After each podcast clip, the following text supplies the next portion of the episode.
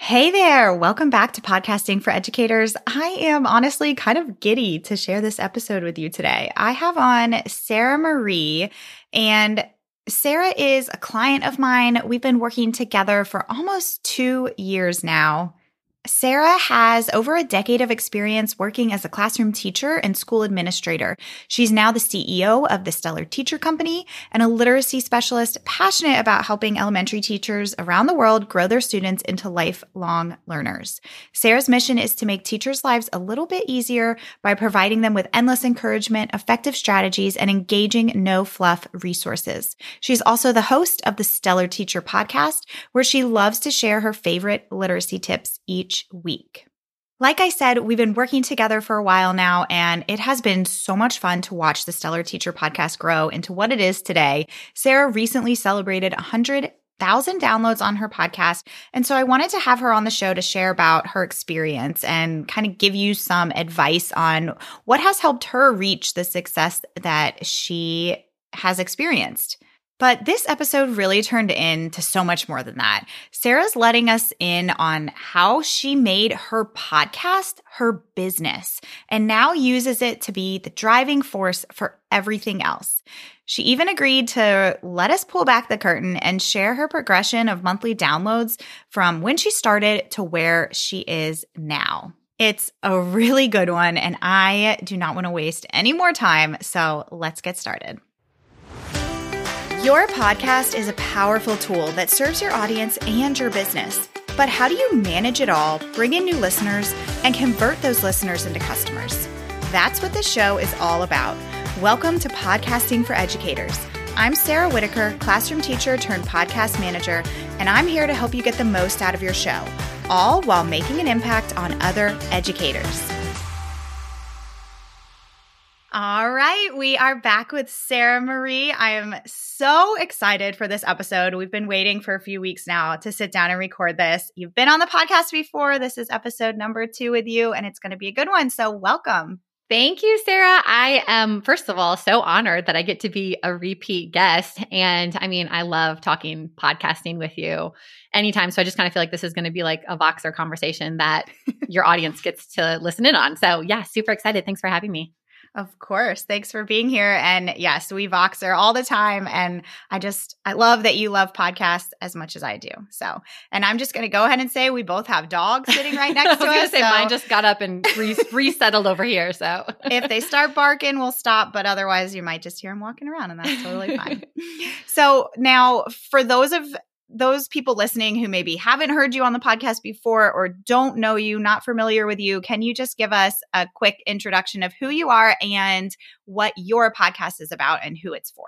Yeah, so I am Sarah Marie, and I am the creator behind the Stellar Teacher Company and the host of the Stellar Teacher Podcast, um, which is really fun to say. I started my podcast um, a year and a half ish, two years ago. It was January 2020 one, right? January 2021. Yep. yep. January 2021. You and I started working together in November. And at the time when I started my podcast, my business was, I think, like, five, I always forget the exact numbers, but it was around five years old. Um, so I definitely had, you know, established TPT store, established email list, my membership, and all of that stuff. But I always wanted to start a podcast. So I started my podcast. My podcast um, is the Stellar Teacher Podcast, and my target audience is third through fifth grade teachers, specifically literacy teachers, and really specifically reading teachers. Most of the content, I would probably say, like 90% of my episodes have to do with like how to teach reading, whether it's, you know, standards, trends, small groups, content, whatever it is. And I have been releasing episodes every week since I launched it. And yeah, it's just, it's been, it has been fun. It, it really is my favorite part of my business, which I feel like is something that I didn't necessarily anticipate. But I love being able to connect with teachers. I love the just like being able to share my ideas through the podcast. So yeah, I guess that's a little bit about who my what my podcast is and who I talk to. Yeah, that's perfect. And we're going to really get into like what Sarah feels like has contributed to the success of her show and I think one of those things is the consistency that you've had. You've been super consistent with your show and you had a very specific, clear audience from the beginning, which I think is always really, really important for a podcast and for any business really. And you release your episodes on Monday. I I think m- maybe there's only been one week that you didn't release and it was back like at the very beginning actually I was looking. But other than that, you've released at least one episode a week. You've had some spurts where you've done two episodes a week and we'll talk about that as well. But I just want to say congratulations on being so consistent. Uh, thank you. I, there was there. I have missed one week, and I I remember you know when I first started my podcast, there were kind of just like a couple things. You know, I think it's like every when they start their podcast, they like worry. It's like you know, am I going to run out of content? Like, am I going to yeah. be able to keep up with like the episodes or whatever? And I think it was like the March after I launched it, and I I wasn't batched ahead. You know, I think I was traveling for like my mom's birthday or something and I missed an episode. And I remember you were very like reassuring, like, hey, it's okay. Like, you'll miss it. But I legit told myself, I was like, I will never miss a podcast episode again because, you know, it's like, I wanted my podcast to be such an essential part of my business. And I was like, the reality of it is, is if I want it to be, as impactful as like I'm hoping like I can't miss an episode. So I missed one early on and never again. And I'm like, okay, whatever I have to do to like make sure my episodes get out, like I will do it.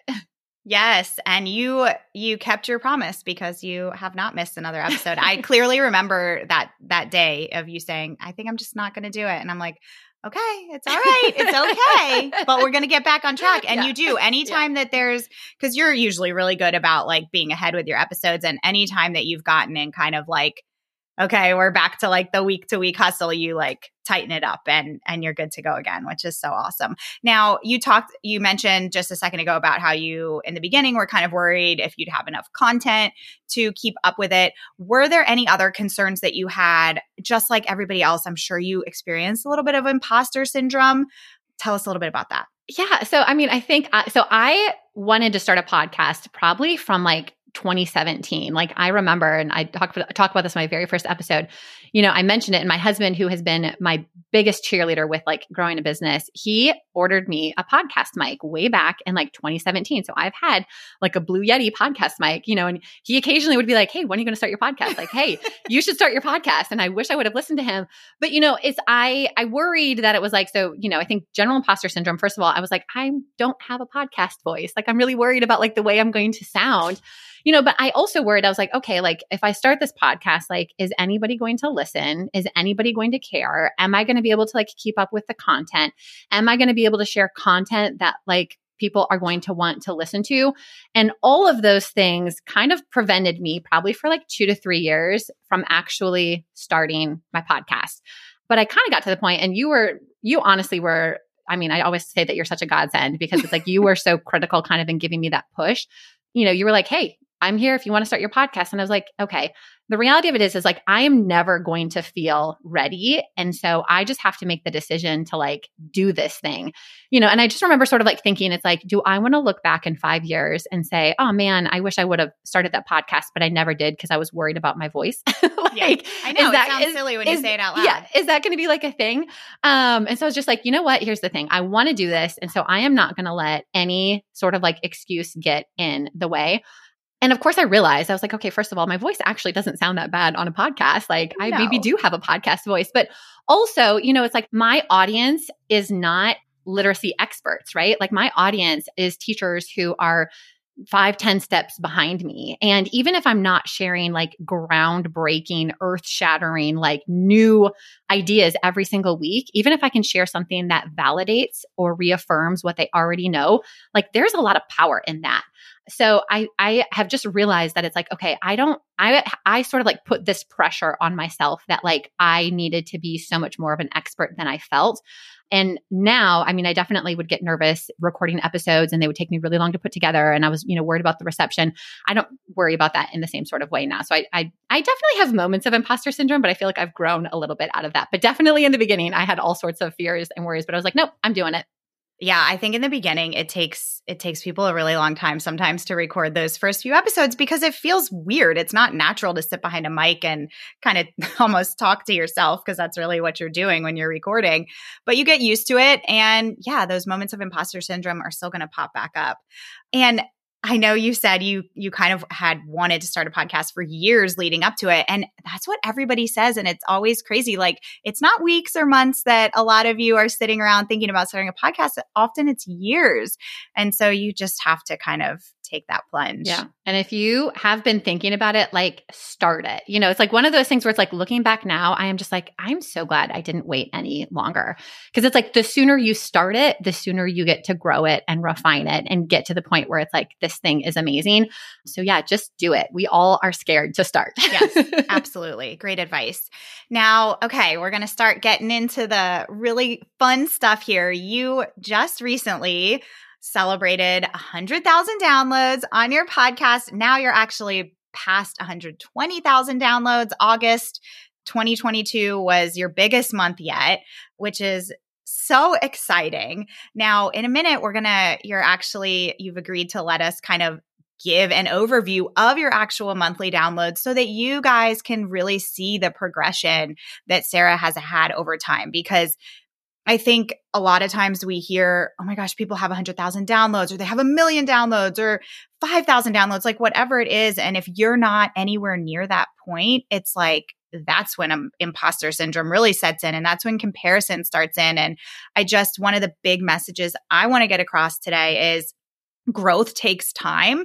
And when you hear these numbers, it doesn't happen overnight and you have no idea what's going on behind the scenes. You don't know if somebody has a team or if they're releasing daily episodes. Like those people, of course, are going to make faster growth than other people. Like all these factors come into play. And so we're going to get into that in a minute. But what do you feel like has really contributed to your show's success over time? Yeah. And it, I mean, it is one of those things where it's like, I, even last year in the fall, I was like, oh, I feel like getting to 100,000 downloads is going to take forever. And so I think it's just like one of those things like, you know, growth is not linear and you never know when like the next episode is going to go viral or be the one thing that like just like shoots you into like, you know, a huger audience or whatever it is. Um, so just like keep pushing ahead. But I do like as I've been reflecting, I love I just love reflecting. I love looking at data. I love thinking back and like trying to pay attention to like what got me here so I can try to like replicate that in other parts of my business. And so I think that there are really three things that have led to my podcast growth. And I think the first one is is I didn't have or I was not looking to any other podcasts for inspiration. And I think this is actually has a much bigger impact than I I realize and I'm you know as I look about this but it's like I didn't have any other friends that I was like, hey, what are you doing on your podcast? Or like, how many episodes you're you releasing? Or how are you getting, you know, growth or whatever? And I think in business, we tend to do this, right? Like, I have a membership, I have an email list, I have a TPT store, I have social media, and I'm constantly asking my friends, it's like, hey, how many times are you posting on social media? It's like, hey, what are you doing for your TPT site wide sales for your marketing? It's like, hey, how are you launching your membership? And I get ideas from like other people, which isn't a bad thing. But oftentimes, when you take somebody else's idea and you try to put that into your business, you're missing a level of like authenticity. And so I know that there are other educational podcasts that are really successful, but they just were not in my radar. And I did not have anybody else that I was like trying to replicate, trying to copy, trying to reach their level of success. And I think not having anybody else that I was looking to in the podcast space really sort of like gave me the freedom to make my show like truly my own and to experiment with different, you know, episode styles and marketing efforts and how I wanted to share the content and how I wanted to weave it into my business to where I feel like my podcast feels like so much of my own and not like I'm trying to make it like somebody else's. So I really think that is like a huge thing is not trying to be like anybody else's podcast. And then the second thing is, you know, I kind of made this decision early on, and I feel like this kind of goes to like the mindset things. But I just decided from the beginning that if I'm going to do a podcast, I sort of like, you know, I was nervous to do it and I was nervous to get started, but I really wanted to, you know, and I kind of gave myself like a year. Like, if at the end of a year, if I'm like, you know, I don't like it or I can't keep up with it, I won't do it. But at least for a year, I am going to make my podcast an essential part of my business. It's not a side piece. It's not like this extra add on thing, you know, that I kind of think about it, but it was like, no, this is an essential core part of my business, which means I made it a part of my launch plan for my membership. Our podcast is our social media strategy. It drives my emails. It is, you know, my market, like when I market things, like my podcast is a part of it, but also I was committed to investing in it. You know, I mean, I hired you from the beginning. I was willing to pay extra when I was doing double episodes, you know, figuring out podcast, you know, whether it's like a, a Facebook ad or other, you know, marketing things or upgrading my sound, you know, looking at data. Like I you know, my podcast was something that I looked at, considered, planned for, paid attention to on a weekly basis. You know, it was an essential part of my business. And I think that obviously made it something that I loved doing, but also contributed to the success. And then I really think sort of like the third thing is creating content that really resonates with my audience. And I feel like this is a process that I've kind of refined over the last two years. You know, and it started with like anytime somebody would ask me a question on Instagram or in an email, I'm like, okay, if this teacher has a question, then I bet hundreds of teachers have the same question. So I would take that question and turn it into a podcast episode, you know, and then slowly over time, like those episodes that were inspired by teachers' questions, I would get a lot of like, you know, like, oh my gosh, that's exactly what I was thinking, or I was wondering that exact same thing. And then I've gotten to this point where one of the things I do is every quarter I send out a survey to my audience with kind of like seven or eight topics that I'm considering planning. And I say, which one of these do you want to like, which, what do you want to hear me talk about? And that is literally the subject line of my email. What do you want to hear me talk about? And it's like, I'm planning out my content. Which of these are like, you know, most of interest to you? And then, you know, pick your top three. And then what is one question that you have about one of those topics? And that has been like a game changer. And this summer, I noticed this was sort of like this summer was the first time that I did that for all of my podcast episodes for June, July, August were driven by this survey. And I got so much feedback from teachers saying, this is exactly what I am wondering. Like, that is my exact same question. All of those questions are questions that I have. And I'm like, surprise, surprise, they are actually your questions. But it makes it so easy for me to plan because I'm not trying to figure out what does my audience want to hear. They are telling me what they want to hear. And then I think as a result, because they are telling me what they want to hear, I give them what they want to hear they keep listening and then they keep telling me what they want to hear. It just becomes this circular thing. So I think the the content and kind of refining the content process has really, especially in the last like six months, has really contributed to the growth as well. Oh my gosh, this is all so good. and I mean, it like don't overcomplicate it. Like this works. Ask your people what they want to hear and actually create your content around that because you know it's going to be something that resonates with your audience. Don't feel like you have to spend, sit down and do all this research and spend hours coming up with topics. Like your ideal topics are literally right in front of you. You just have to ask. Now, have you ever had any trouble getting people to actually fill out these surveys? Not, I mean, I I, I've started doing this like after my, you know, I started doing this after my podcast existed for like a year. Yeah. Um, and also, I mean, I have an email list of 50,000 teachers. So like I have a big audience to pull from. Yeah. Um, if you have a smaller list size, I think that's important to consider too. It's like you might not get you know hundreds of responses if you only have like 5000 or 10000 people on your list but like even if you got five because again like what i said is all of Definitely. this started is because i had a teacher who would a teacher who asked a question and I was like, this was a good podcast episode. like, let me do this. And then any anytime I get a question, I put it on like my podcast planning sheet and I'm like, future ideas right here.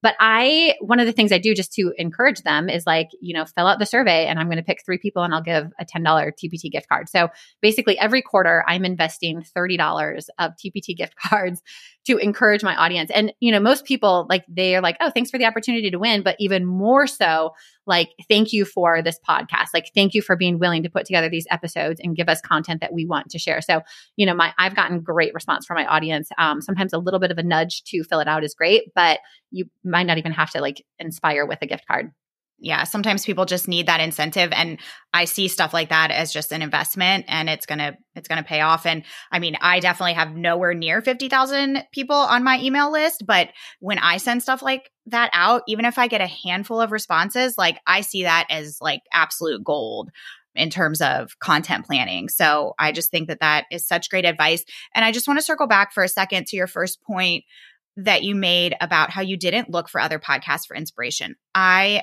absolutely love this. I know we've had a conversation about this before, and I just really encourage people to take this advice with your podcast and with your business as a whole. I know for myself, and I know it's true for a lot of people, like I limit the number of people, I limit the number of podcast managers and people in the podcasting industry that I follow because it's so natural to see other people in the same space as you putting out content and feeling like you're not doing enough or feeling like maybe even Eh, you're not doing it on purpose, but then you start to form your content in the same way.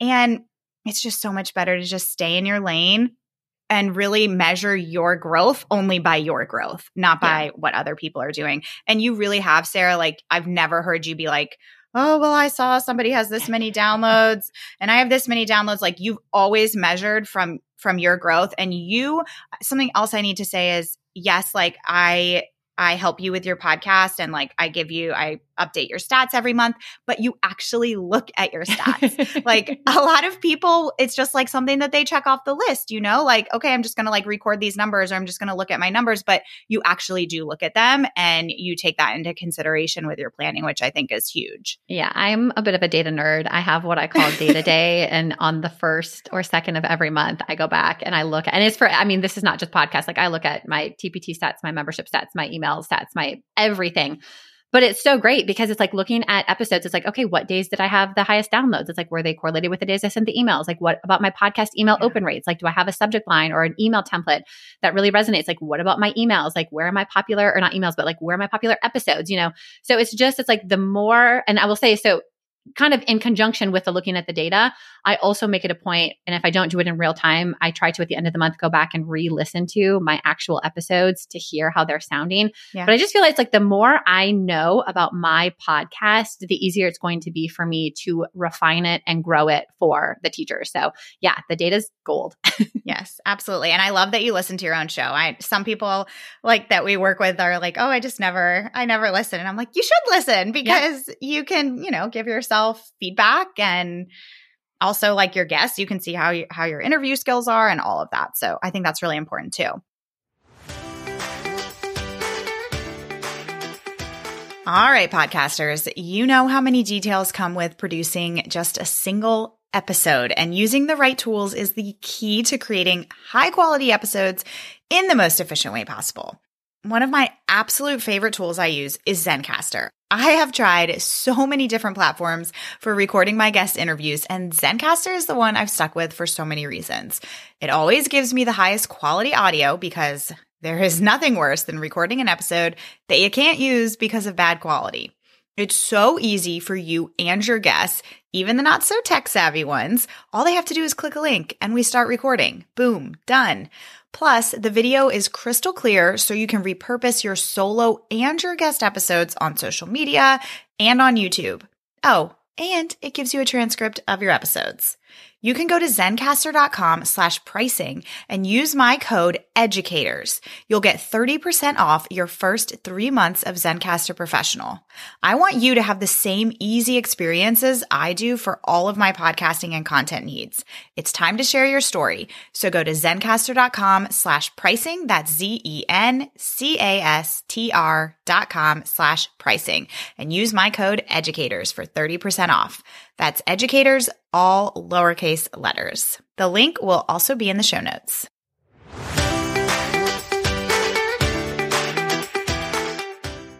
Okay, so shall we kind of pull back the curtain here and look at your downloads? Yeah, from, let's do it. from where you started to where you are now. So I'm going to kind of just just kind of run through your monthly numbers and feel free to jump in whenever. I know we've got, I want to point out a few things as we go along because there are some explanations as to why she's had higher numbers during certain months. And hopefully, those of you listening, that can kind of help you decide how you can take a closer look at your data as well. So, now, first of all, just to recap, Sarah started her podcast first week of January 2021. And at the time of this recording, it's September 2022. So we're going to be looking at January 2021 to August 2022. Okay, so monthly downloads starting in January 2021, first month of having your podcast out. She had 783 total monthly downloads. And Sarah's going to say, Oh, that's nothing to get excited about. But I'm going to tell you right now, it is something to get excited about. That's actually a very good number, especially for your first month of podcasting. So I'm just going to throw that out there.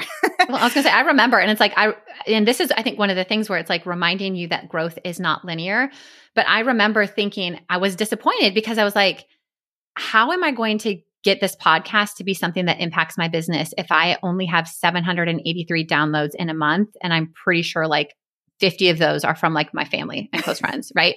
So I'm just like, okay, like this it, this is a starting point, but like I was just like, okay, this is I've got places to go. I've got things to work on. But it was just like, okay, like I I need to figure out how to make this if this wants to be the cornerstone of my business, I have to figure out a way to grow it. But it gave me an opportunity to go up. yes, and you sure did. Up you went. okay, so then next month, February, she went up to 812. So not not a huge jump there. March 960, April 1042, May 1032, so slightly down. And I'm going to stop here and say that one thing that I want all of you to be doing when you track your downloads is and this is something that we started a little bit later on was not only doing your overall monthly downloads but also doing what we call average downloads per week, which is where you'll take your overall monthly downloads and divide it by the number of episodes that you actually had, because that's going to give you some more information. If you had, if you released four episodes one month and five episodes the next month, that might explain why your downloads went up. Or if you had five one month and four the next month and your downloads went up, then that's really great news because you had less episodes, but your downloads are higher. So something to consider there. So, June, now this is the first month that Sarah tried out double episodes. And can you tell us why? What was your reasoning there? Why did you decide to do that? Yeah. And I, this is like one of those, like, I have a very vivid memory. Like, I was driving to the airport and you and I were voxing back and forth. And I was just like, okay, going back to the whole, my podcast was going to be an essential part of my business. And I have a reading membership. And at the time, I was only launching it during the summers.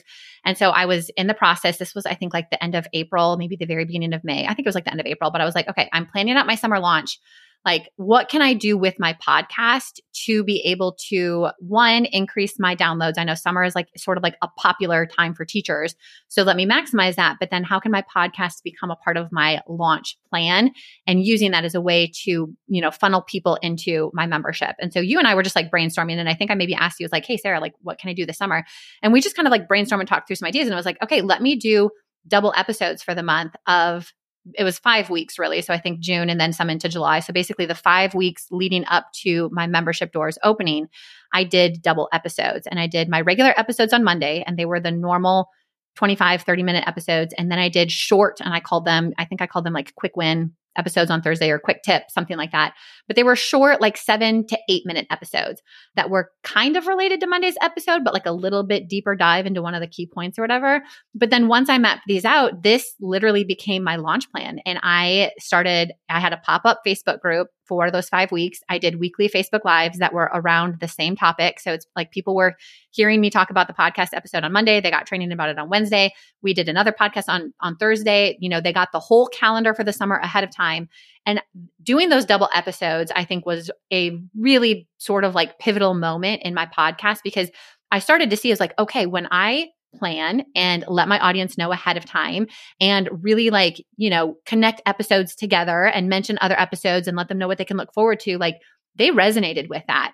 And it made me like doing those double episodes was a lot of work ahead of time because it's two episodes a week, but it made me really excited because I was like, okay, I did something with the intention of growing my audience and feeding into my launch. And I got the results that I wanted, but it was just sort of like fun and exciting to be like, okay, what can this then turn into? Yes. Oh my gosh. I remember the day that you voxed me that we were talking about this on Voxer and and I remember you saying, I'm ready to level up. Like, let's just do this. And I'm like, yeah, let's do it. And it was super successful. And exactly what you said that I want to nail home is that you were really intentional about your planning and you were intentional about it in advance. Like, I remember you had a PDF of the whole summer schedule that you made available to your listeners to say, hey, this is what you can look forward to. I'm doing two episodes a week. I'm doing a, a Facebook Live every Wednesday, it was, right? Yep. In the Facebook group. And that Facebook group was super successful.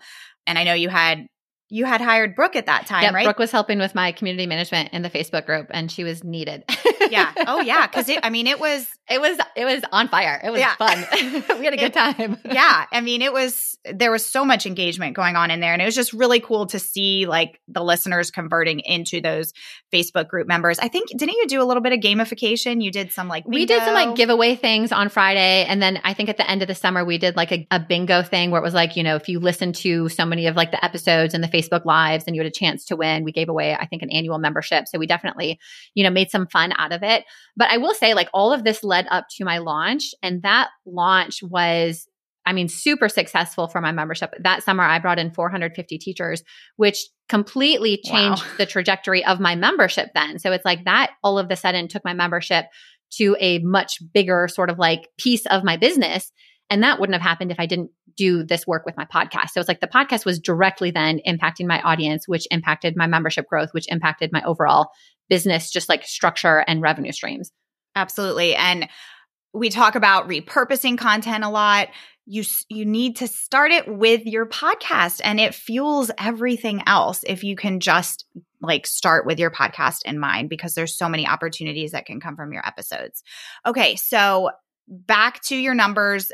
I had said in May you had 1032 downloads. June is the first month that you started your double episodes. You went up to 2413. July you went up to 5447. So, huge jump there. Then in August, you went back to one episode a week and your monthly downloads in August was 4,297. Now, what is really cool about this is that you went back to one episode a week this month, but the last month that you had one episode a week was 1,000 downloads. And now you're at 4,000 downloads. So clearly, those listeners that you gained in those double episode months continued to be listeners and you held on to them, which is really cool. Yeah. And I was going to say, I mean, and that sort of just like confirmed it's like, okay, the double episodes worked for increasing my audience. And we, I mean, I ended up doing it again later Yep. in January because I was like, okay, this is something that I can do like once every six months, like once a year or something. Like I need to plan a month where I've got a series or whatever it is with the double episodes because it works to expand and grow my audience and then they stick around. So then September 4021. So in August, you had five episodes go live. September, you had four episodes. October, 4082. November, 4054. So you're kind of around that 4000 mark. December, 5113, which is actually interesting because sometimes December can be kind of a, a lower month because of the holidays, but you went up that month. And then January 2022, you went back to doing double episodes that month and you shot up to 8,270 downloads. And now that time you were launching, did you launch in January? I was going to say, I was doing like a, like a lazy launch, if you will. It was like Yeah. an, I had my cart open for the entire month of Right. January, which was great because, and I knew ahead of time this is what I was doing. So on, I think we had a podcast ad that we were running either Yes. in the middle of the episodes, but basically on all of my episodes, I was like, hey, for the month of January, my membership is open. Like, join us, come and join us. And for the month of January, I sent one email. I was supposed to send a few more, but I had, I accidentally like sent them to my current members or didn't send them. It was one of those, like, I had an I email snafu. Yeah. So we had one email. We posted on social media, I think like twice, but I had, I mentioned it in my podcast every single week and during the double episodes. And basically, my, the marketing came from the podcast. But I had 100 teachers sign up for my membership during the month of January, which again, I was like, that required really no effort from me, just Yeah. planning ahead, like, hey, I'm going to have extra exposure for my podcast in January. Let me use that extra exposure to send people to my big program that I want them to join. So again, I was like, podcast marketing, it works. yes. And I think I'm so glad that you said that because sometimes people struggle to like find or measure the ROI of your podcast. So it involves a little bit of experimentation. So do what Sarah just said. If you've got an ad running on your podcast and you're being super intentional about making efforts to drive people to a paid offer, lax, get a little lax on where you usually do your marketing efforts, like email and social media, and see what the results are. If you usually run Facebook ads, maybe stop running Facebook ads for a little while and see if you're still getting that traffic. And that will be kind of an indicator of whether or not your podcast is turning your listeners into leads. Okay, so where were we? February 2022. okay, so February went back to single episodes and you had 5,861 downloads, March 6,847, April 7,676. So you're kind of going up by like a thousand every month, continuing into May, 8,201. June, 11,477. And, and, no double episodes. no double episodes. And what do you think happened there? So in June, I started my series on the science of reading. And this was one of those topics that, you know, I sort of had been paying attention to. And if you are an elementary literacy teacher, you know that this has kind of been a buzzword starting last year. And it's just building momentum and it's sort of a shift in the way we approach teaching reading and it's on social media. It's, I mean, it is like the buzz word. And so it is one of those things where I was like, okay, this is the topic of reading. My podcast focuses on reading. I need to talk about the things that my teachers are wanting to talk about, having questions about, needing to hear about. Um, so I was like, I'm doing a whole series on the science of reading. So I planned out four episodes to cover the science of reading. And this is also then, you know, before June. So back in the end of April, I I knew that I was going to do it. You know, so like kind of one of those things where I was like, I'm going to do this whether my list says they need it or not. but I was like, also let me find out what else they want to hear about this summer because I wanted to use my summer to do basically a series in June, a series in July, and a series in August. So I sent out a survey to my list. I put the topics. I had science of reading, small groups, word study, assessment, time management, lesson planning, you know, five or six different ones. And it was like, it confirmed that I was like, yep, this is what my audience wants to hear about. But I mean, most people were like, yes, the science of reading. And then small group and word study, which those ended up being my series over the summer. But the questions that teachers had were great. It's like, I knew I wanted to do a series on the science of reading because it was a hot topic. But the questions that people sent to me in that survey, then I was like, this is perfect. Like now I know exactly what each episode needs to be about because my audience shared their questions and wonderings with me. Um, so I think really leaning into like, this is a trending topic. This is what everybody else is talking about. If I want to be a part of the conversation, then I need to be willing to jump in and, you know, share my knowledge, my understanding, and like make it something that teachers are like, oh yeah, like I, I see you're talking about this too. Like I want to hear what you have to say. Um, so that that was uh, yeah i mean a huge growth for my podcast happened in that month as well. Yes absolutely. It goes back to being willing to jump in and experiment and change up the topics that you're talking about and listening to your audience. And i just want to say something about this series of the science of reading that i really and I feel like you always do this with your content, and that is that you deliver your content especially on hard topics like this because the science of reading is a little some, polarizing. yeah. Yeah. and a lot of teachers have you know every district is different a lot of teachers have no idea what this concept is and you approach it in a way that is like very non-judgmental like hey I know that you're probably seeing this all over social media, but if you have never heard of this and you don't know how to implement it, you don't have the resources, it's okay like let's look at what this really means. And i just love i love that about your delivery. Thank you. I mean, and that's like that kind of goes back to like when, you know, when I first started my podcast, the thing and this is just my education career in general, like impact has been such an important thing for me. And it's like I I remember being in the classroom and sort of like being belittled for things that I did or being made felt like, you know, less than because I wasn't doing something right or asking to do too much. And I'm just like, here's the thing, like every single teacher becomes a teacher because they want to make a difference. Like ev- nobody goes in with like ill intent. But I just feel like the way the system set up is like there are not enough like cheerleaders and champions for teachers. And so I was like, when I do this podcast episode, like I am going to take every opportunity I can to like support teachers exactly where they were at and help them get to the next level. And so I am constantly saying like, there's more than one way to do things. Like we're all on a journey. Like we're all, you know, but it's just these messages that I say over and over and over again. And especially with the science of reading series, I had so many teachers reach out to me and say like, I feel so much better now. Like thank you for like making this understandable. Make me thank you for like not making me feel bad about what I have been doing or what I am not doing. You know, thank you for helping me figure out the next steps. And I think, you know, just being willing to say it's like, hey, like, you know, this you you are doing a great job, but like we can always do better. So yeah, I think just like going back to like what is the core purpose of your podcast and then always finding ways to like weave in that main message. And for me, it's like making teachers feel confident and supported. Love it. Okay, so you clearly had that that topic really resonated with your audience. So again, in June you had 11,477 downloads. That was the month that you had your first Science of Reading episode. And then July 15,798 downloads, which was shocking. yes. so awesome. And then when we thought it couldn't get any better, August, which is last month at this time of recording, 20,204 downloads. Which is which, also then the month that I hit 100K too. So that was yes. pretty epic. yeah. So not only did you hit 100K, but you hit 120K. Yeah.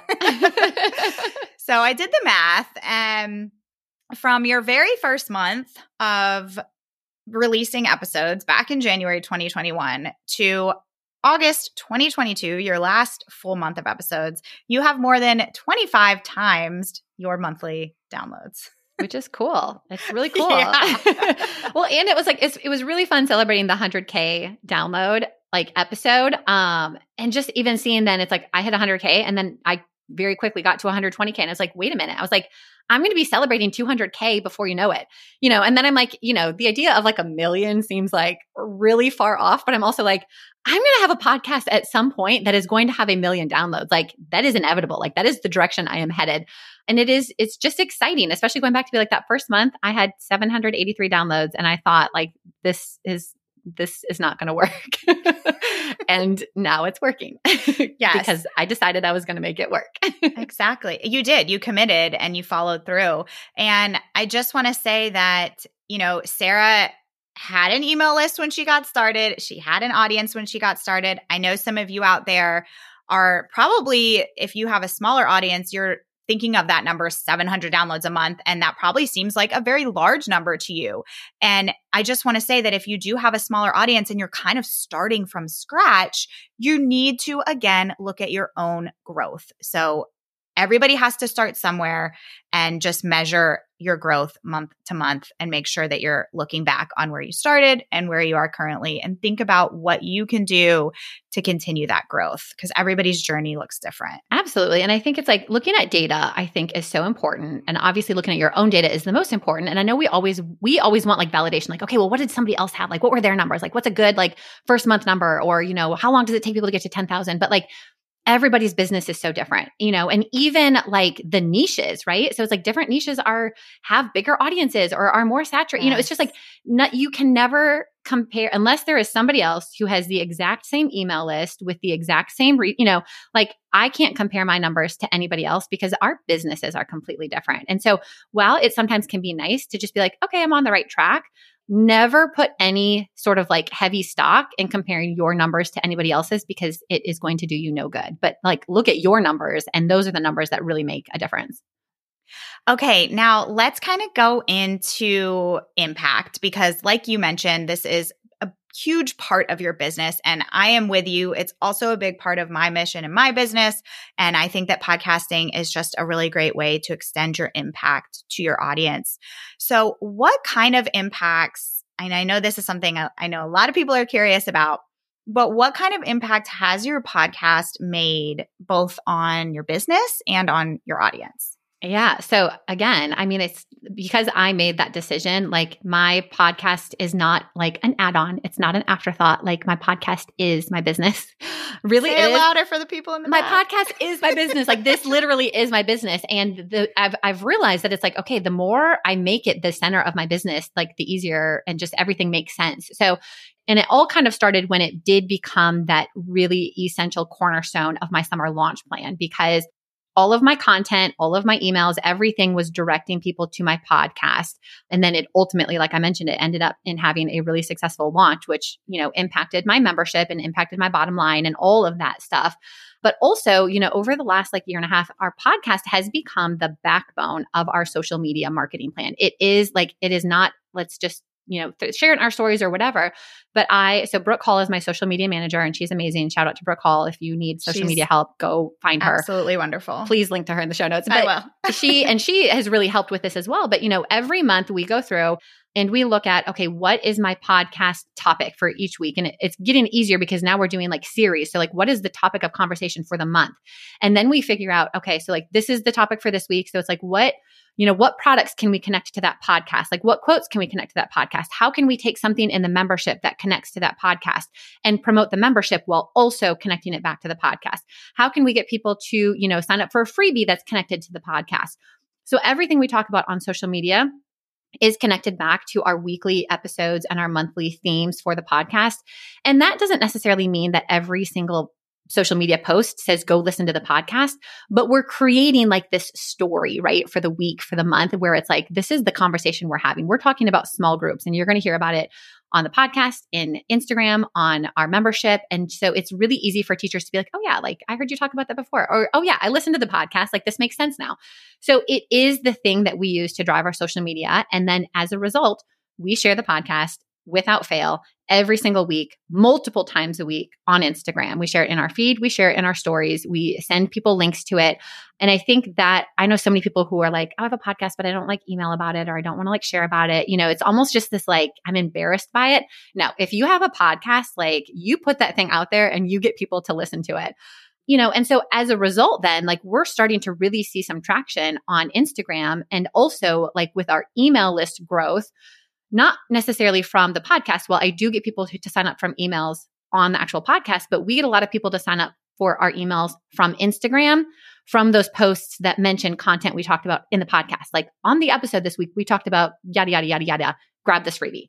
And we're getting a ton of signups from that. So it is growing my email list.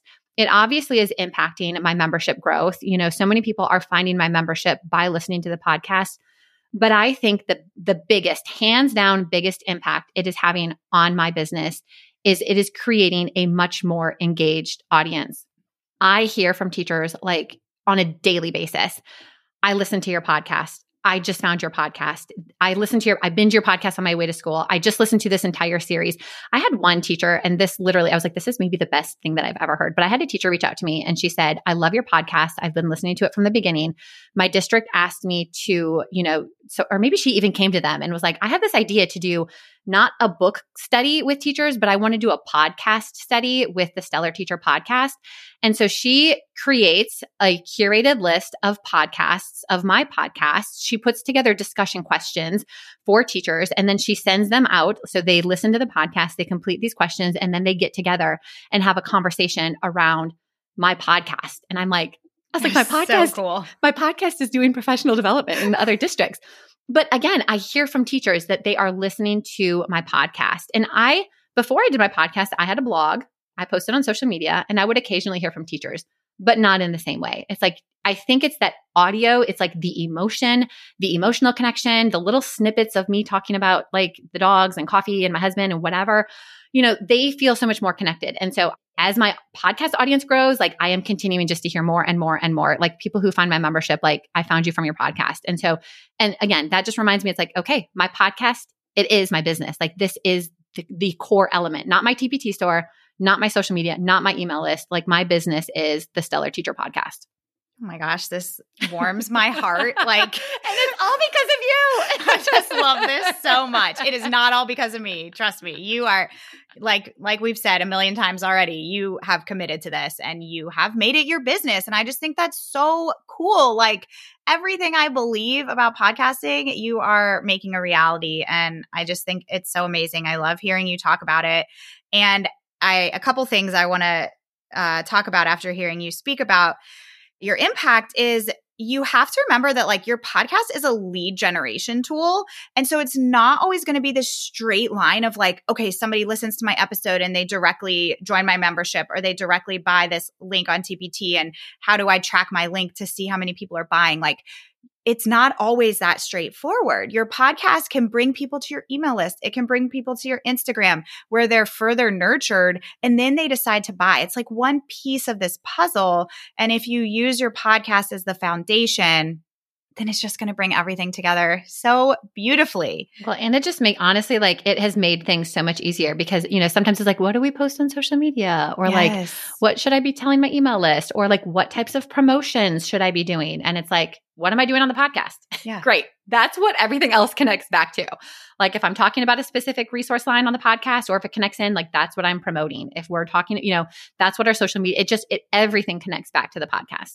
Yes, absolutely. And I, I, like that you mentioned, you said not everything, like even though your episode that week drives your content on social media for that week, it doesn't mean that on every post or every story slide, you're saying, go listen to this yeah. episode. You're just using the ideas from that episode to give you the content for social media. Yep. And I just also want to point out for those of you who do not like being on video constantly, correct me if I'm wrong, but you're not on there every day showing your face saying, go listen to my episode. No. You use graphics. I, yeah, we use a lot of graphics yeah. and a lot of like, not, yeah, just it's kind of like what do you have that you yeah. can use to promote? We also started doing just like because sometimes i'm like i don't have an image that connects to this podcast. So then we create a quote graphic and right. those do really well where it's like okay what's a what's something that i said in my podcast that we can turn into a quote and then use that either in our stories or in our feed? And those always get such good engagement because people are like oh i want to hear more about this. Yes exactly. Yeah i think quotes are a great way to bring people into the episode and make them curious about it Okay, let's see. Okay, where were we? What have I not covered? I think I'd love to do some rapid fire questions. Yeah, let's that it. work for you. okay.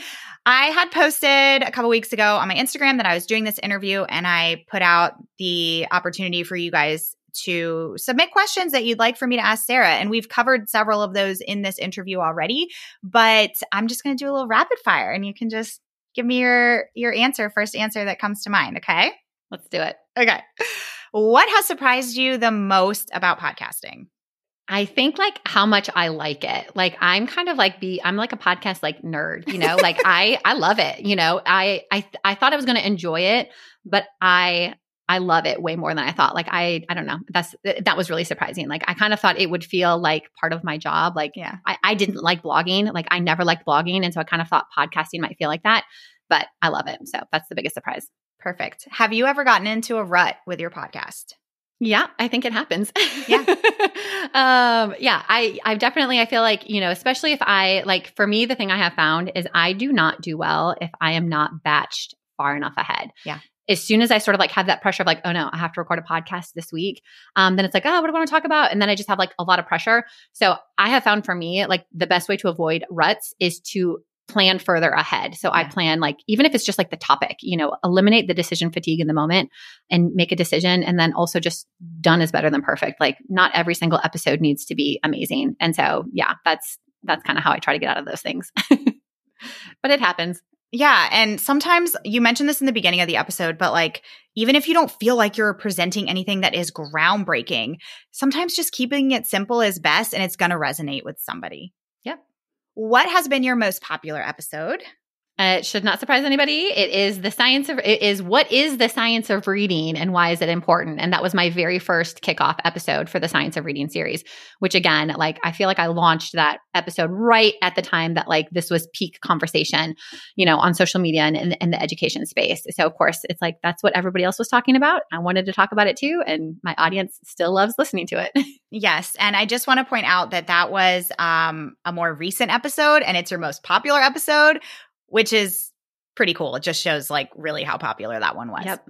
What are your favorite kinds of episodes that you create?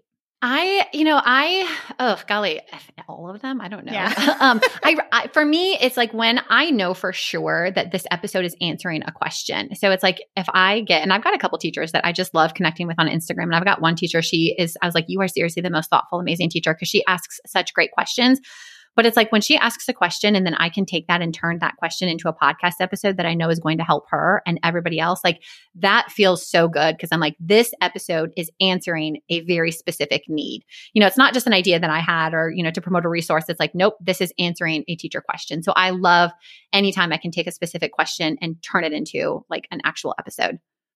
Do you have, we've talked about a few ways that you share your show, but do you have any other unique ways of sharing your show? I mean, I don't know if they're like unique. I, you know, and I try to just, I, I constantly try to just like test and reinvent things, you know. So it's like being on other people's podcasts. Like guesting is a great way to expand it. I've started experimenting with doing like roundup uh, emails at the end of the month, and they're the easiest emails to write, and they surprisingly get really good open rates and really good click rates. But basically, at the end of the month, it's like, hey, this is what we were talking about on the podcast, and I list out all the podcast episodes and like they've been doing really well. But the other thing, I guess this is maybe kind of unique. I am sort of like in the process of trying to create like a mega funnel for my membership that will last for like months. um, but one of the things I do is ever in this funnel. So once somebody joins my email list, they get a curated sort of like set of emails. And every week they are getting not my current podcast episode, but my best podcast episode. So I go back and I look at the downloads and I see it's like, okay, that science of reading one people love listening to. I've got two small group ones that people love listening to. I've got a guest episode on classroom management that people love listening to. So I'm finding the episodes that my audience just devours. And th- those are the episodes that I'm sending to my new email subscribers because I'm like, if I can get them hooked on my best podcast episodes, like they're they're in. So not sending everybody to my newest episodes, but like sending my new email subscribers to the best podcast episodes. And that's been working really well. Now that you're at the point that you are, what is your biggest piece of advice for new podcasters who are thinking of starting?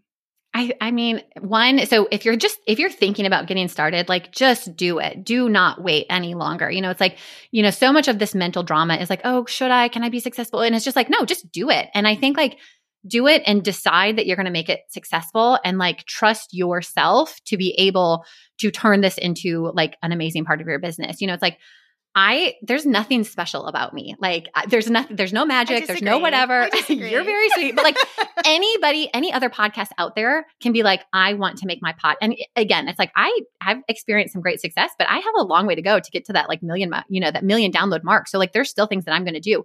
But like just decide and don't don't look at anybody else, don't compare to anybody else, but just like make that decision and then like once you make that decision, go all in with it. Yes. What is the biggest benefit from having a podcast manager? Oh my gosh, I love you so much. Um, I, you know, I think so. For me, one of the things that is really helpful is I often say like, I wish I had a boss. Like, I wish I had somebody, and not you're you're not like you don't boss me around or whatever, but you're that external accountability that I need, right? Like, it's like, hey, you got to get your episodes out there. So it's like, I think if it were up to me to edit, I am not responsible enough to like get my episodes out every Monday at the same time. So I think knowing that like I'm paying you a service to, you know, get my content done and polished and finished. Um, that really makes a huge difference. But I think also too, it's like you do such a good job with like the editing and the show notes and all of that stuff, which means the only thing I have to think about is the content and like it just not not having to worry about those small like technical logistical error not errors but like tasks really frees up my brain space to be like okay what content do i yes. want to talk about you know so it's like when i think about podcasting i just think about recording episodes for my audience. I don't have to think about like the show notes and the editing and the uploading. And so that is just that is such a huge gift. And you're also i mean you've been such a, an important part of like helping me develop like my podcast strategy and you're such a good thought partner for like brainstorming things. So I mean, if you have been, and this I will go back to, if you want your podcast to be an essential part of your business, you have to treat it like your business, which means you have to be willing to invest in it. And hiring in a podcast manager suggestion, hire Sarah Whitaker, will be the best investment that you can make for your podcast. Yeah, I think the accountability piece is just absolutely huge. And for anybody who is not in a financial position to hire a podcast manager, at least get yourself an accountability buddy. Find another podcaster who's also managing their own podcast and be accountability partners for each other and make that a goal to be able to outsource it at some yes. point because it can be a game changer because it frees up that mental space like yep. you talked about and you can just focus on the content and that can be so powerful. Yep. All right. Do you have any goals for the future with your podcast? Uh, always. always. So, I mean, I, you know, obviously I want to continue to grow my podcast. You know, I'm like gunning for a million downloads. Who knows yeah. when that's going to happen? Um, you know, I'd love to bring on like some more guests or whatever, but I kind of had this idea. So, and I'll just throw this out into the world because why not? I would love to start an additional podcast. So like I would love to be able to start a like a business podcast where I get to coach other podcasters yes. or business owners or TPT sellers, whatever, because I think it's like, you know, it's like now that I know how to do a podcast, I'm like, oh, let me use this podcasting skill that I have and, you know, sort of like add on another like I don't know. Like I love talking about reading and I love supporting teachers, but the reality of it is is like my current position is I am a business owner and I'm doing things to grow my business and I would love to be able to share those tips and strategies with other entrepreneurs. But you and I have also talked about an idea. We've thrown around this idea of doing like a podcast retreat, which yes. I think would be so much fun, you know, to connect with like other podcasters and so whether it's like a podcast mastermind or like a retreat or coaching sessions, you know, you and I just we talk about how it's like there's so much potential with podcasting. And I think it is like such a unique and just amazing platform. But there's also not like, you know, you know, it's like I, I've been in other coaching programs and other masterminds, but nothing that is like really focused on podcasting. So yes. I don't know. And as my podcast becomes more and more like established and automated, I would love to sort of like be able to connect with other podcasters, you know, help other podcasters grow, grow myself. Um, so sort of just like shifting more to like the strategy side of things and maybe even thinking about like podcasting from like a business owner's perspective. Yes, absolutely. And I've told you this before, but I think you would just make an amazing coach. You are obviously, you guys have heard from this episode, you're so good at reflecting and looking at data and giving advice. And so if you're listening and you feel like that would be helpful to you, send Sarah a message and let her know that she should totally do this second podcast. Because who knows? Maybe 2023 there'll be an additional podcast as yes, part of my business. I know. I'm so excited to see what's to come. And yeah, let us know if you guys would be interested in a podcast retreat. We're gonna do it either way. yeah, I mean, gonna either speak it out loud. I was gonna say either it's gonna be you and I spending a weekend talking about like podcasting, which really sounds amazing to me, or yeah. it's like gonna be you and I and like you know ten other like podcasters talking about podcasting. So either way, it's a we're win gonna have a great time. It's just a matter of do do other people want to join us in that conversation? exactly. I I think there's people out there who would love I hope it. so. I hope so. well, Sarah, this has honestly been such a fun conversation and so insightful. I'm I know that people listening are are going to love it and will just gain so much from it. I really encourage you guys to take some of the advice that Sarah has shared with you today. And I do just want to say I think, kind of like to wrap everything up, some of the big themes that I've heard throughout our conversation is to really go all in and commit to your podcast, see it as your business, like Sarah said. And that can be the game changer for you that you need. Be willing to experiment with the things that you're trying with your podcast. It's really the only way that you're going to find out what works and what resonates with your audience and what's going to lead to the most growth as possible. Listen to your audience. Don't be afraid to ask your audience. Do it regularly. And last but not least, plan ahead. Absolutely. Uh, leverage the summertime if you are an educator, and that requires planning ahead. So, if you want to really go all in in your podcast next summer or do something cool, do something different with it, start planning for that in like January. Maybe that's what we need to do our retreat on. yes, honestly, I like that. Yeah. I like it. I think that's I think that's what we're going to do. Stay tuned. I love it. Little planning going on here ourselves. yes. I love that idea. Okay, we're going to talk. Love it. All right. Thank you so much. You are amazing. I'm so grateful to have had you on today. Well, thank you so much. You're seriously the best podcast manager ever. And I just, I'm so glad that I was able to, I don't know, chat and share this with your audience. So thank you for having me. Thanks so much for listening to today's episode. To keep this conversation going, connect with me on Instagram at Podcasting for Educators. I'm always looking for an excuse to talk about podcasting. If you're looking for support in launching, managing, or growing your podcast, check out my online course, the Podcasting for Educators Prep School, at podcastingforeducators.com slash prep school. I'll see you here next time.